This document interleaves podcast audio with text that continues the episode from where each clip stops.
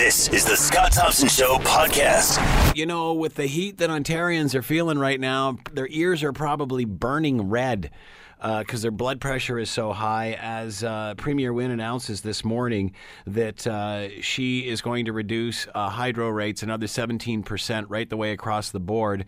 Uh, that's on top of the 8% they've already awarded us for the HST, the provincial portion of the HST in the rebate, uh, totaling 25%. Uh, and basically, she's doing that by refinancing all of these. So instead of, well, she said, well, here's her explanation on why, and well, here's her explanation. Instead of paying off the mortgage in 30 years, we agreed to a term of 20.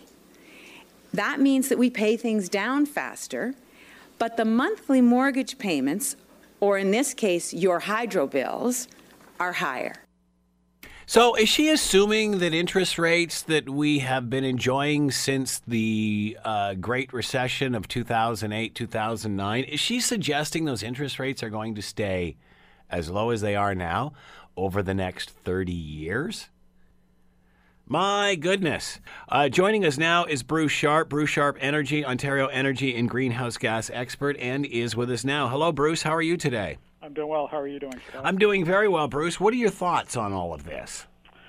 Um, well, I don't really think too much of it. I uh, I think it's bad policy. Uh, I think it's buying off voters with their own money, and ultimately, it's uh, going to increase costs down the road. So why not just rejig the system? Why not fix the system? Why not address the problem that's creating this? Well, I think the the problem is that it's incredibly complex. It's like straightening straightening out a plate of spaghetti.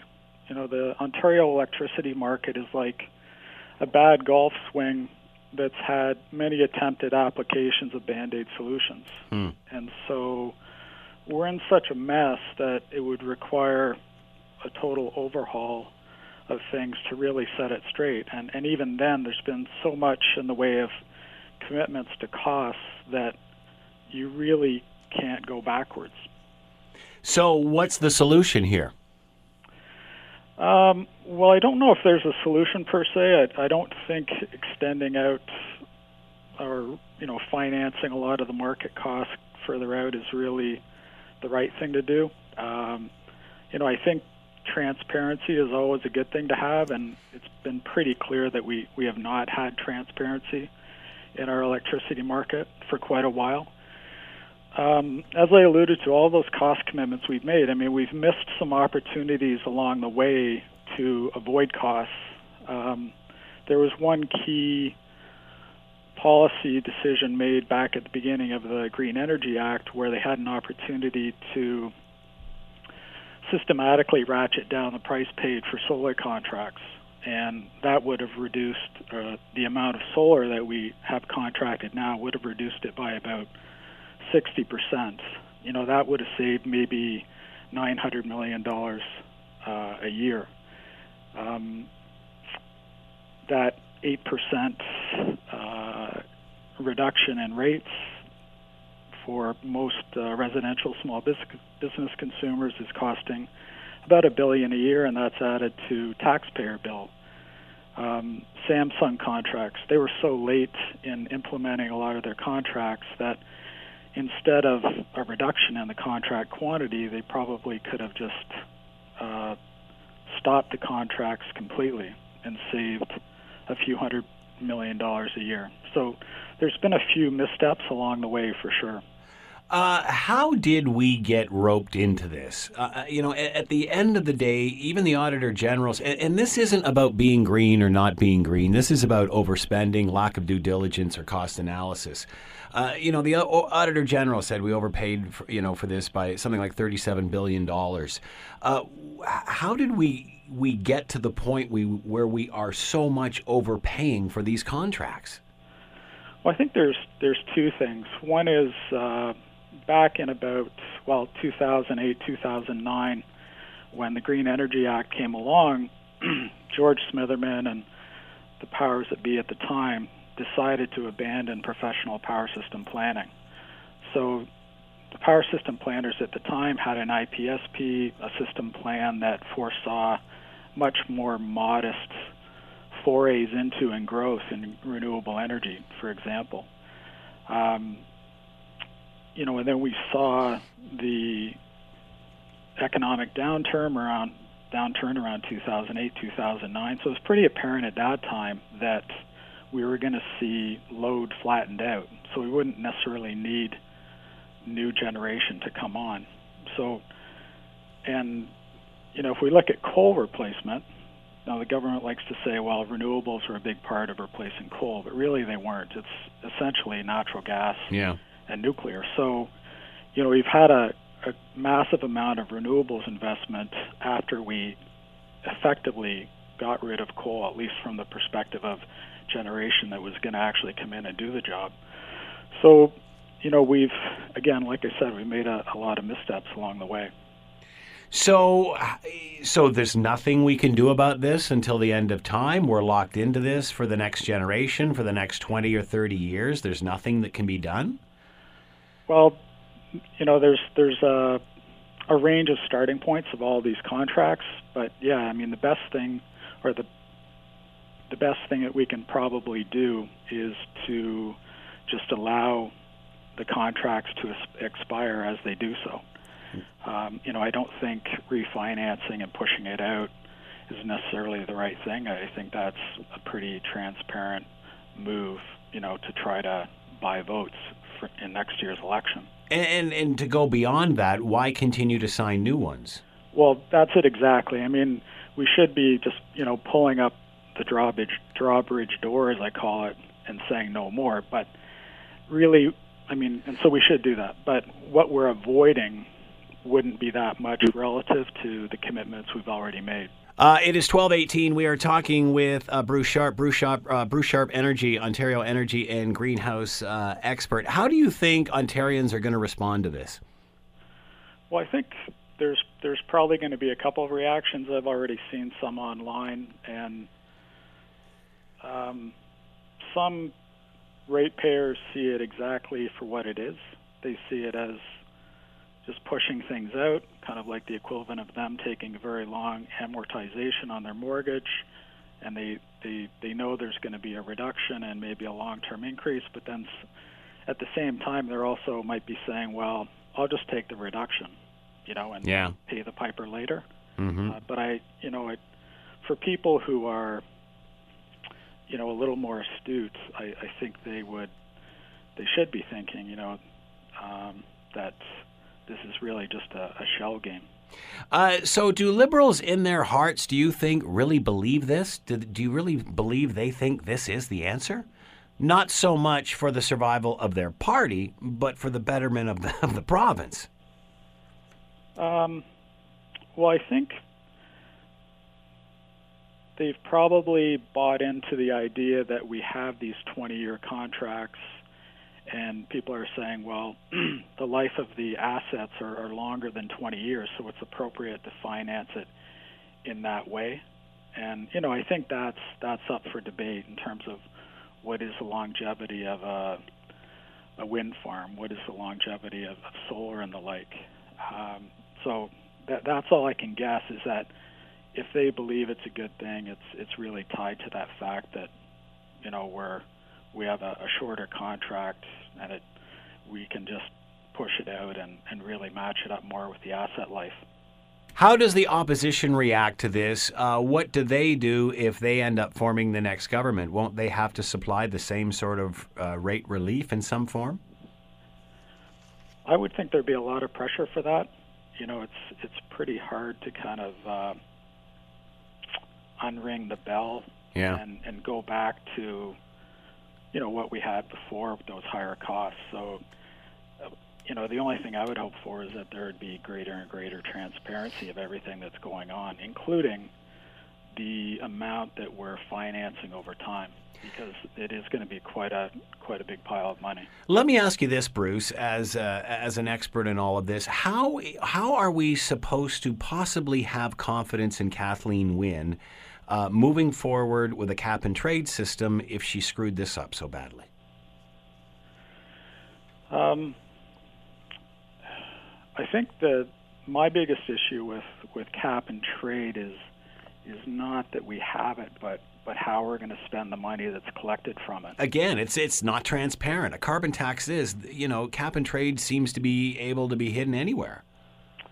Well, the amount, yeah, is is being hidden, and you know the the OEB basically came out with a ruling and, and forced the natural gas distributors to to hide the amount being collected on the delivery line of bills, which I think was inappropriate. It should be very visible to people so that it is a price signal that people are aware of and can effectively respond to. Um, so I, you know, I think again, getting back to how they're going to spend the money, we we definitely need transparency on that, and we need some independent views about, you know, what the cost effectiveness is for how we're going to be spending that money. And I'm I'm not optimistic about transparency or about objective views about the value of the money spent. Hmm. Bruce Sharp has been with us. Bruce Sharp, Energy, Ontario Energy and Greenhouse Gas expert. Bruce, thanks for the time and insight. Much appreciated. Okay, thank you, Scott. You're listening to The Scott Thompson Show, weekdays from noon to 3 on AM 900 CHML. Who would have thunk that solving our electricity problems in Ontario just really mounted to, hmm, very similar the, to what people do when they're consolidating their credit card debt? Let's bring in Peter Tabuns. He's an MPP, Toronto Danforth. He's the NDP energy critic and is with us now. Hello, Peter. How are you today? Hey, Scott. I'm doing well. How are you? Good. Thanks for taking the time. We appreciate this. What are your thoughts on what you heard today? Well, this is a very expensive pre-election scheme. You this is going to cost us somewhere in the range of $25 billion. Uh, the premier will get what she wants, lower prices so that she can make things look good for the next election, but we get stuck with the bill. Uh, when you look at it, uh, she said that she's going to deal with inflationary increases for the next four years.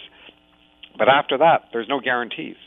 So, Scott, it looks like it's going to be a very pricey way to deal with this.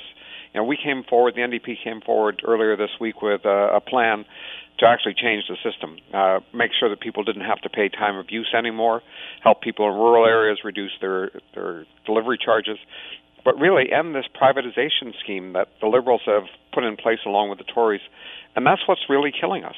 You know, when Mike Harris privatized the system, we leased off the Bruce Power Plant. Uh, the Liberals came in, said that they were going to return to public ownership, but they didn't. They signed all kinds of private contracts, and we're paying for them. So if she's not going to deal with privatization, if she's not going to deal with time of use, if she's just going to borrow a lot more money, then frankly, in a few years, we're going to be back in the same position as we are now, and that's soaring rates and people having a really tough time making their payments. I mean, people need some relief, they need support, but I don't think they really want to take on this huge credit card debt for 25 billion bucks. Uh, you talked about uh, her doing this now because of the looming next election. Here were her thoughts on why now. Let me address the elephant in the room. Why did it take me so long to come to grips with this? And why am I only acting now? And those are fair questions. It has taken a long time. But it's not as if I've been unaware of the challenge. Uh, your thought? Yeah, well, do you believe that? No. I mean, uh, w- you frankly, know, nothing was moving on this file until the Liberals lost a by-election in Scarborough, and they realized that they were in deep trouble. They looked at their polling. They realized they were in deep trouble. They must have talked to a few people because they figured out what it was that was killing them.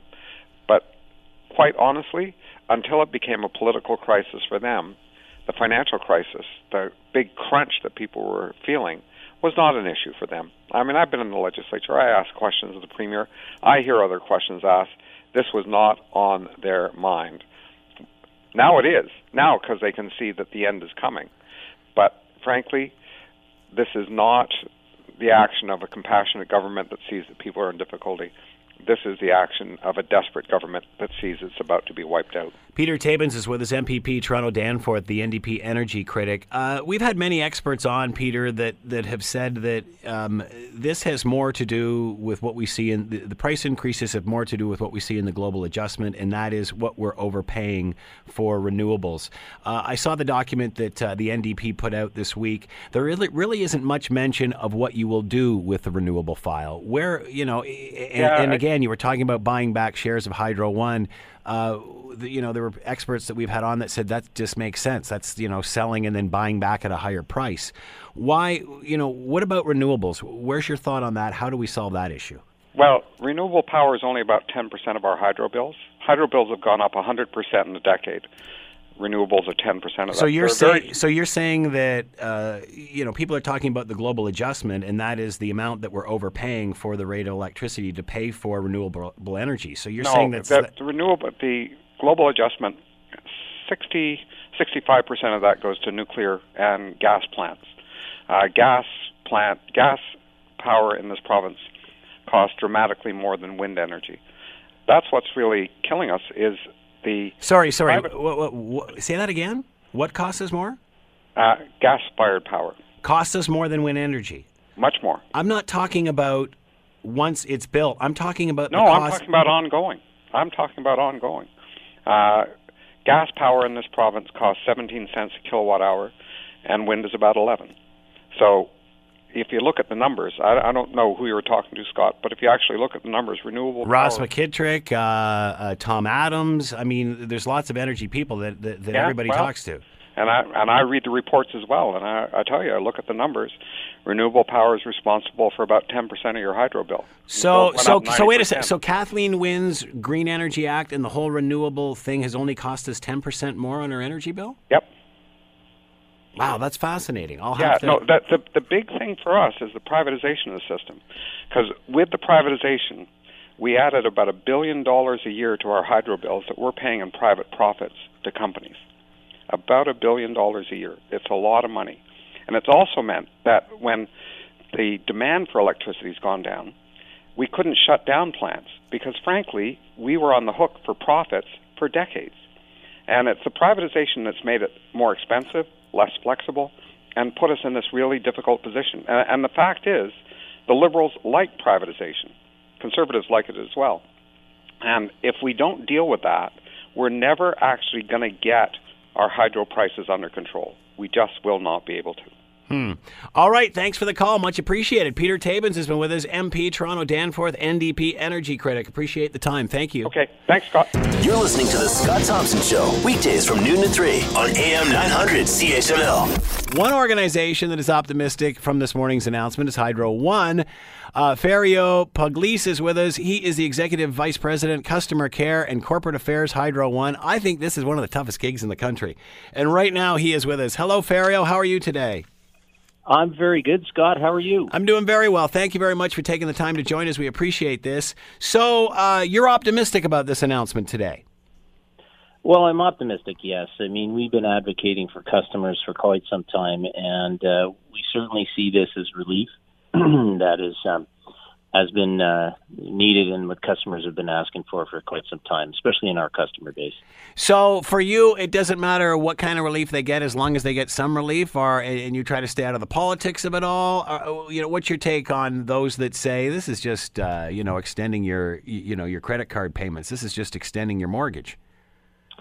Well, look, it there's I, I, there's no shortage of, uh, I think, uh, issues and discussions on this that are uh, would politicize it. But I guess if I look at it from the point of view of the customer, um, I see this as some uh, necessary relief and adjustments to policy that we actually think uh, is is sustainable. Uh, it'll be, you know, covered over the course of the next period of time uh, through the, the rate base, and obviously there's some being incented by the, the tax uh, base as well. But given the current challenges with the electricity system here, and at least our study of what's gone on elsewhere in the world um, on, on electricity, some of these changes that have been introduced here in Ontario um, are not that different from things that have done been done in other jurisdictions to help correct uh, a systemic problem. And so I look at it from that point of view. In particular, having sat with many customers in the rural part of Ontario uh, who are struggling with electricity uh, prices and um, having difficulty with that, uh, to me, some of the changes here, in particular, leveling um, the delivery charges more in line with urban charges, I think is very fair. Uh, you talked about this systemic problem. How did we end up with this uh, systemic problem? How did we get here? Well, you know, what I would suggest you do with that one is you, is you get greater feedback from you know policymakers on that. There's certainly a history of decisions that have been made in the past, but um, you know, I think that in any system like ours, being as complex as it is, uh, decisions were made in the past that have gotten us to uh, to to where we are here. Uh, we can argue whether they were right or wrong. I think you need to look forward on some of these and suggest, okay, what where have we actually addressed the system, put a peg in the sand to correct the problem for the long term. And again, I, I come back to the point of view of saying I see this as uh, some changes that are sustainable and I think will address some issues that we've all been hearing about from people uh, that uh, we know in the province have uh, been needing some some change. Are you concerned at all about extending this in the sense that you know right now we're in a climate of extremely low historic uh, historically low interest rates. Uh, U.S. rates are going up. Many economists have said there's obviously only one way this can go. What's this going to be like 30 years from now, 20 years from now? Well, you know, I think that's a piece to get some clarity from, uh, you know, government on how they plan to finance the global adjustment. I guess when I look at that, uh, in principle, just exactly what that global adjustment refinancing will do. If anything, what it does is it, uh, you know, they've talked about remortgaging the, um, the the cost of that and extending the payments over a longer period of time. You know, in essence, what it what it is doing for the customer is it's getting the volumetric charge, the time of use charge on their bill down, um, so that you know when they they have a greater opportunity to conserve, they'll see a greater impact, and nonetheless on their utilization, they'll see a lower charge uh, with respect to that. How much of what we pay on our bill? You talk about the global adjustment. Obviously, there's been calls to you know to clarify that and and, and basically tell everybody where the global adjustment is and how much we're overpaying. Uh, you know, um, uh, with the tariff program and, financing this stuff, how much of that acquire is is is involved in our bill? We we just had the NDP energy critic on it and basically said that renewables is really only ten percent of our bill. Yeah, you know, good question. I don't know the details about you know how much or what percentage of the bill would actually be associated with renewables. Um, you know, I do do know that certainly the green energy is a part of the global adjustment. That is, and a, and a large that, part of it, is it not? Yes, yes, it is, and it has and it has increased uh, certainly over the years, um, and makes up that large volumetric uh, charge that's on a on a person's bill you know, when you look at this uh, combined with uh, the global adjustment reduction of 20%, along with the um, the inducement that they've done to the triple RP program, what we're seeing in terms of adjustments for Hydro One customers is the the impact is as high as 31% on average uh, across our system. So it's about a $70 a month improvement, um, which is coming both by the the electricity consumption rate and the delivery rate. Uh, what about, we're constantly getting email and response from listeners about salaries at, at, you know within companies like this. What are your thoughts? Well, we understand that question. Uh, we get it as well. Uh, you know, I will say that you know today's news is about the customers. It's about what we can do to continue to better serve them. I will tell you that as a new publicly traded entity, every single one of us here, from the CEO on down, is held to a very, very high standard for performance. Their compensation is anchored to that. And as a result of that, what we're trying to do with the way we run the business is look at ways in which we run and use our assets more efficiently uh, and return those savings back to customers. And then at the same time, create an increased value proposition for our customers. And you know, I think uh, you know I'm, I I can confidently say that in the last year that we've made some significant changes on that front. We've we've uh, fixed our billing problems. We've uh, launched e-billing. We've reached out to customers uh, in various communities to do outreach and ex- explain bills. We've fixed our collections policies. We've reconnected customers.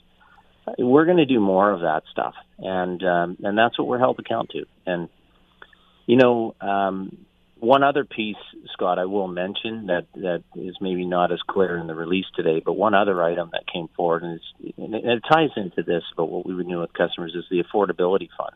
The affordability fund was uh, was put out as well. This is uh, going to be roughly $200 million that will be allocated for all customers across the province, 4 million customers, whereby people who don't who are low income but don't qualify for some of the social programs this is allowing us to get programs in their hands to people that need it most. So you know improving homes with you know um, uh, heat source pumps for example so they can get off of electric heating and so on. So we, we'll be adjudicating that uh, with all the other LDCs across the province and again, this just gets back to the need for us to shift the way the system's operating now and how it's working with customers uh, individually in a case by case. Doesn't it seem odd, though, that we're doing what we can to get people off electric heat, and that's exactly what Kathleen Wynne has been promoting? The only thing is, it's now become so unaffordable. No one can, no one can run their households on it. Well, it just seems odd that we're replacing electric heat, which is the cleanest and up until very recently the cheapest way uh, for rural people to, to heat their homes. I mean, they've been doing it for decades. Now all of a sudden it's an issue, and we're moving people away from clean, efficient electricity because we they just can't afford it anymore. Doesn't that seem no? Odd? And that's yeah, and that's a great question. And I think what you'll see with this news, because um, I've thought of that myself, I think what you'll see with this news is that that actually may soften that. I mean, you may see people now in a position where, okay, they're going to seek ways where they'll try to get off of electric heat in places where they have the ability to tap into gas lines. But unfortunately, in a lot of the rural communities, there is no gas service. They're in poorly insulated homes. So softening and delivering some relief on this front, this is my point about getting it to those that need it most. Getting this relief in place uh, means that now their their utilization charge goes down, their delivery charge goes down, which now makes electric heating more affordable and where it actually should be. It shouldn't be out of reach. I couldn't agree with you more. I've been out in those communities. I've met those customers. I've talked to them. Um, you know, it's they, they shouldn't be in a position where they have to live in a home with electric heat and can't afford to stay warm. And everybody agrees with that, Ferio. It's just I'm not sure that you know, and everybody. And I agree with your saying uh, with what you're saying on the relief, but I don't think too many people agree on that. The answer is to just refinance this and punt it further down the road. It's how we got here, I think, that has people upset. Ferio uh, Pugliese has been with us, Executive Vice President, Customer Care, Corporate Affairs, Hydro One. Ferio, thanks for the time. Much appreciated. Pleasure. Thanks for having us. You're listening to The Scott Thompson Show, weekdays from noon to 3 on AM 900 CHML. What does the Canadian Taxpayers Federation say about the Ontario government's plan to tackle rising electricity rates? Uh, with more on this, Christine Van Geyn is with us, Canadian Taxpayers Federation Ontario Director, and with us now. Hello, Christine. How are you today? I'm all right. How are you doing? I'm doing well. What are your thoughts? Um, yeah, so I mean, this ha- this announcement that came out today was kind of what we expected. Uh, basically, the premier is going to be extending bunch of contracts uh, and and stretching the global adjustment out over a longer period of time, um, and that's a problem for a whole bunch of reasons. The first of which is it doesn't actually solve the problem, the the underlying cause of the problem, um, which is is that electricity rates are going to continue to rise because of her Green Energy Act. Uh, she says though they will be capped at the rate of inflation for four years. I'm playing devil's advocate here. Good luck. well, also keep in mind that this is just for residential consumers. This yeah. doesn't have anything to do with, with small businesses, and small and medium sized businesses are going to continue to uh, have those sky high bills that we see um, causing them to, to shut up shop and leave the province. But what, what the problem is, is that this is kicking the can down the road. So, yeah, yeah I mean, it's capped to the price of inflation or the, the cost of inflation. Um, until it's not right. So for the next four years, I think is, is what her her plan is saying. Um, that once once that ends, I think it's a, a, a price of about one 1.2 billion or 1.4 billion a year in extra interest costs that we'll be paying in the future.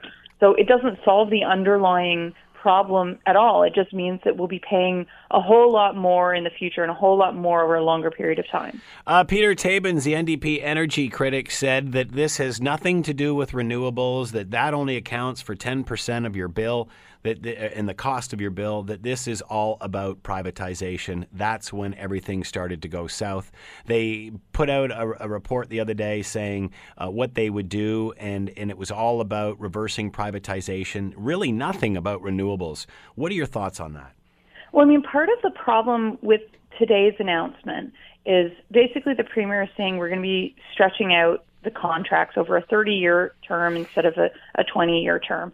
But renewable resources like wind turbines have a a life expectancy of 20 years. So um, they'll be decommissioned after 20 years. So it means that either we'll be using them past their life expectancy, which means they'll, they'll be kind of expensive to very expensive to maintain. They'll be outdated technology, or they'll just be decommissioned. But we continue to pay for them after the end of their life expectancy, so um, or after they've been decommissioned. So the the premier made the analogy of of a mortgage. She said we're we're refinancing the mortgage, and um, in some respects it is kind of like paying less now and paying more over the longer term. Yeah. But there's a major difference between a mortgage and what she's doing.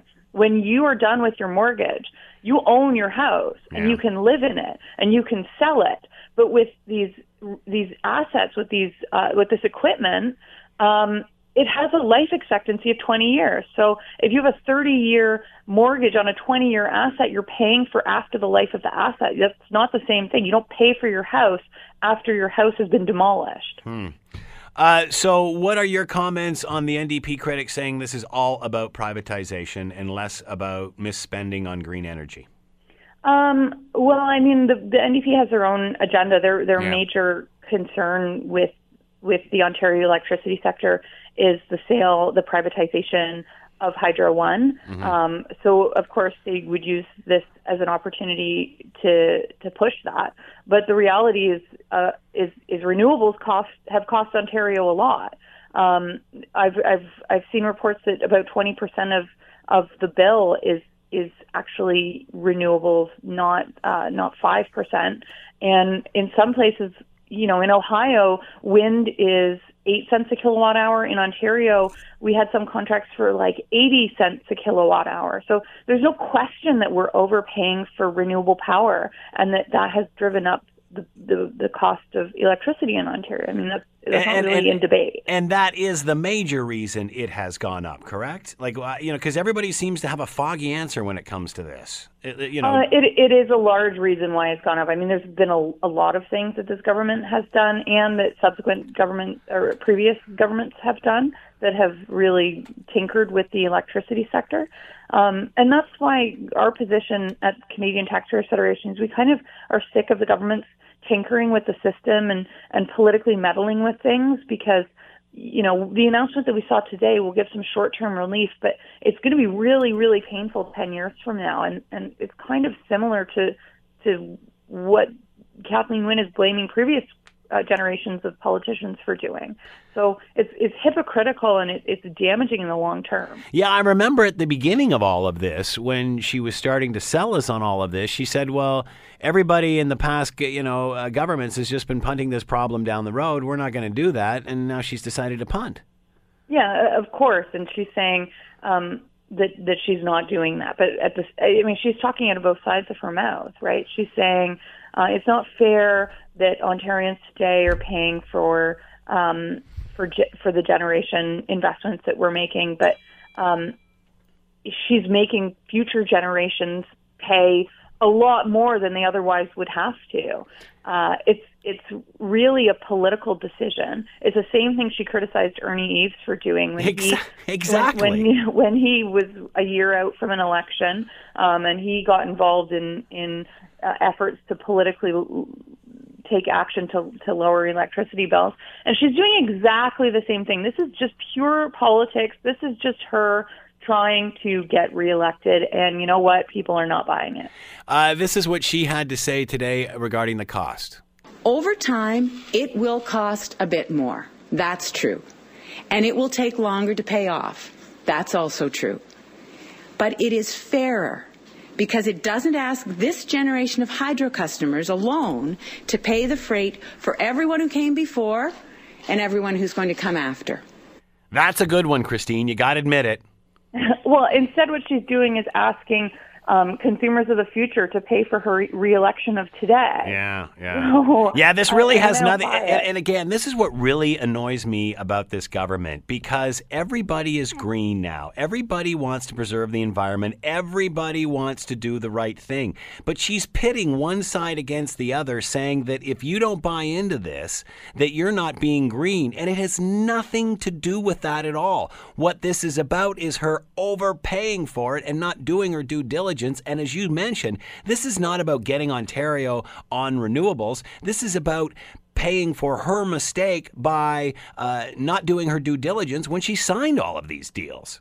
Yeah, you're absolutely right. If she really cared about renewables, um, you know, wind turbines today are much more advanced technology than the wind turbines that existed when these contracts were first entered. Instead of, um, you know, extending for another decade the out what will then be outdated technology. She would be, you know, supporting newer technology that's more efficient, that's less maintenance, that is uh, producing more power at lower cost. Um, but instead, we're going to have these old this old technology that we will be paying for um, well past its life expectancy. And that that I mean, even if you buy into the argument that that of renewables and renewables don't have to be inefficient, but she's encouraging the use of the least efficient, the least productive, and the most outdated technology. Well, you know, I was just on the phone with the uh, with Ferio uh, Pugliese, the executive vice president of customer care and corporate affairs for Hydro One. They're obviously for this because anything that takes the pressure off them, they're going to be happy with. But you know, he talked about fixing the systemic problem and and enabling these people to find alternate forms of electricity, uh, of of heating their homes. And I and I said point blank to him, how ironic is it that Kathleen Wynne has been pushing and preaching clean, renewable electricity for Lord knows how long. And now she's taking it out of the homes of rural Ontario uh, that have been heating their homes with it for decades and replacing it with natural gas because they can't afford the clean electric energy anymore. That yeah. like how ironic is that? You're taking people off of electricity and you're putting them on gas because they can't afford what you've created. But then she's going to be taxing natural gas. Exactly. Just started to do. So I mean, it's kind of catch twenty two. You're going to you really lose either way in in this province. But um, it's not about really. It's it's it's just politics. It's not actually promoting the things she says that she believes in. Because if she really believed in those things, she wouldn't be doing it this way. Um, you know, and we've talked about this many times. Why she just doesn't fix this instead of continually uh, signing more contracts. Um, uh, and then we've had some experts say that there really isn't that much that can be done now. Is there that much wiggle room for opposition? Do you think? And and um, let me ask you this, Christine. Let me ask you this: Any opposition party that says form that say forms the next government, aren't they going to have to do the same thing? Because in the end of the day, people will want these same rights. Yeah, and it's going to be hard for whatever party comes in next. Uh, and that's really what she's done here, as opposed as opposed to helping Ontarians. What she's really done is she's forced the hand of the opposition because they're going to have to do it too. Yeah, I mean, there's they're kind of stuck now because I think that if she goes ahead with this, um, if this party is not in government at, in, a, in a year and a half from now, um, it's it's going to be hard to undo politically. Uh, so yeah, you're right. She's forcing the hand of everybody else uh, by by doing this, but that doesn't, of course, make it the right thing to do. Um, instead, what she should be doing is you know, repealing cap and trade, which is going to add about 23% to electricity bills, or, or would if she wasn't kicking the can down the down the road. Um, it's going to add 23% to the cost of electricity that will then um, now we're going to put that off on future generations too. Um, so she could get rid of that. She should c- cancel all new procurement that is uh, buying new generation that we don't need. Um, she should stop spending money on conservation programs that encourage people to save electricity when the biggest incentive for people to save electricity already exists. It's that they can't afford it. Mm-hmm. We don't need to spend hundreds of millions of dollars telling people to do it. Um, those are things that the government could do instead. Uh, but of course, they're they're more interested in in winning and buying votes. I think. And I think what uh, uh, you know, adding on to what I was saying earlier, what also really bothers me about this is the politics are really creating divisiveness on this issue. Um, by saying you either do it our way or you're anti-green. Um, she, almost like what Donald Trump's doing in the South, she's creating div, uh, divisiveness uh, uh, among uh, people and, and green energy. I mean, I've got more people calling me now saying this whole climate change thing, it's a hoax anyway. I mean, these people are coming out of the woodwork because instead of us giving us the honest and straight answers on green, she's using it as a fundraiser. Um, yeah, actually, you know, I, I might disagree with you there about it creating divisiveness. I think one of the things that has created a lot of unity across um, the political spectrum in Ontario is people's anger over their electricity bills. So it's not often that you'll see, um, you know, low tax advocates yeah. at the same rally as union leaders. Mm-hmm. But uh, you know, I, I I have a lot of a ground of agreement with with a lot of those people. Um, I produce videos that we share on our Facebook, and they get uh, shared by the Occupy movement and by the Libertarian movement. So um, there's a lot of agreement about the problems that this government has caused in the electricity sector. So you uh, think people are seeing above the politics and are seeing the science and um, uh, the accounting involved here? I think Kathleen is, Wynne is bringing us all together in opposition to, to what her government is doing. There's a lot of opposition to, to what her government is doing. Um, I just hope that people today see through the spin. Uh, lots have been talking about industry. Does this do anything for industry at all? No, this is purely for residential. Um, it, it does not impact small and medium businesses. So those stories that you see in the news about, um, you know, your local butcher closing up shop because he can't afford to keep his refrigerators on, um, and I, I've seen a, I've seen I think two stories about, about butchers, um, or about your local restaurants um, about ma- small manufacturers, those are all going to still continue to pay for expensive electricity. They're not getting a break. You're still going to see those stories about those businesses closing. The Liberals haven't made any indication that they're going to help industry whatsoever. And I'm thinking after this, can we afford to help industry? Um, I think that business is not the priority of this government. And hmm. when you when you talk to small business owners that they absolutely agree. Like they do not feel like this government cares about them, um, and it, it's a shame because you know these these businesses employ people. This is people need jobs. Um, it, it's it really needs to uh, it needs to be a priority of this government to make this a business environment in Ontario. So, Christine, how do you think this is going to play over the next few days? Is this going to be done, gone, no one cares? Uh, at the end of the day, are people going to say, "Well, it's still a rebate"? Uh, you know, I've got one note from one person that says, "I'll take the rebate. I'm still going to vote against it, uh, her uh, in the next election." Um, at the end of the day, will people just say, "Hey, it is relief, therefore, you know, I'm going yeah, to." I'm going to take it and, and, and vote for this government? That's a great question. I, I've been wondering that myself. I've been wondering if people people really are desperate for relief, especially in in rural areas. Um, so I think people will take whatever they can get. I don't know that it's going to um, help the premier's electoral prospects, but um, you know I'm not an expert on on that, and um, I think that that's the reason she did it. So that's her goal. But I, I don't know. We'll, we'll we'll have to wait and see. Um, but with your earlier statement of it is unifying people in the sense that it's bringing people together in opposition of of Kathleen Wynne, you're leading to the side that ooh, we've still had enough of this. But again, it does create a very odd situation moving forward because people aren't going to want to uh, the next government to come in and say, "Yeah, we got rid of all this, but your bills are going to go up because we got to pay for Kathleen Wynne's mistake." Um, yeah, I think you know people people are, are cynical about this government's move. I mean, even the claim today it's going to reduce the bills by by 25 percent. Uh, people immediately said, "Ah, no, no, it won't. You already told us about that eight percent HST rebate that we're paying for with our own taxes." And people saw right through the the HST rebate. It's in one pocket, out from the other. And um, I just hope people are, are going to see through this one as well. Um, you know, the government is spinning it as hard as they possibly can, but we will see what the reaction is over the next few days. Christine Van Geyn has been with us, Canadian Taxpayers Federation Ontario Director, and of course talking about uh, the Ontario's government to tackle the rising hydro rates uh, by refinancing and just pushing the problem farther down the road. Christine, as always, thanks for the time. Much appreciated. Yeah, thanks for having me. The Scott Thompson Show, weekdays from noon to 3 on AM 900 CHML.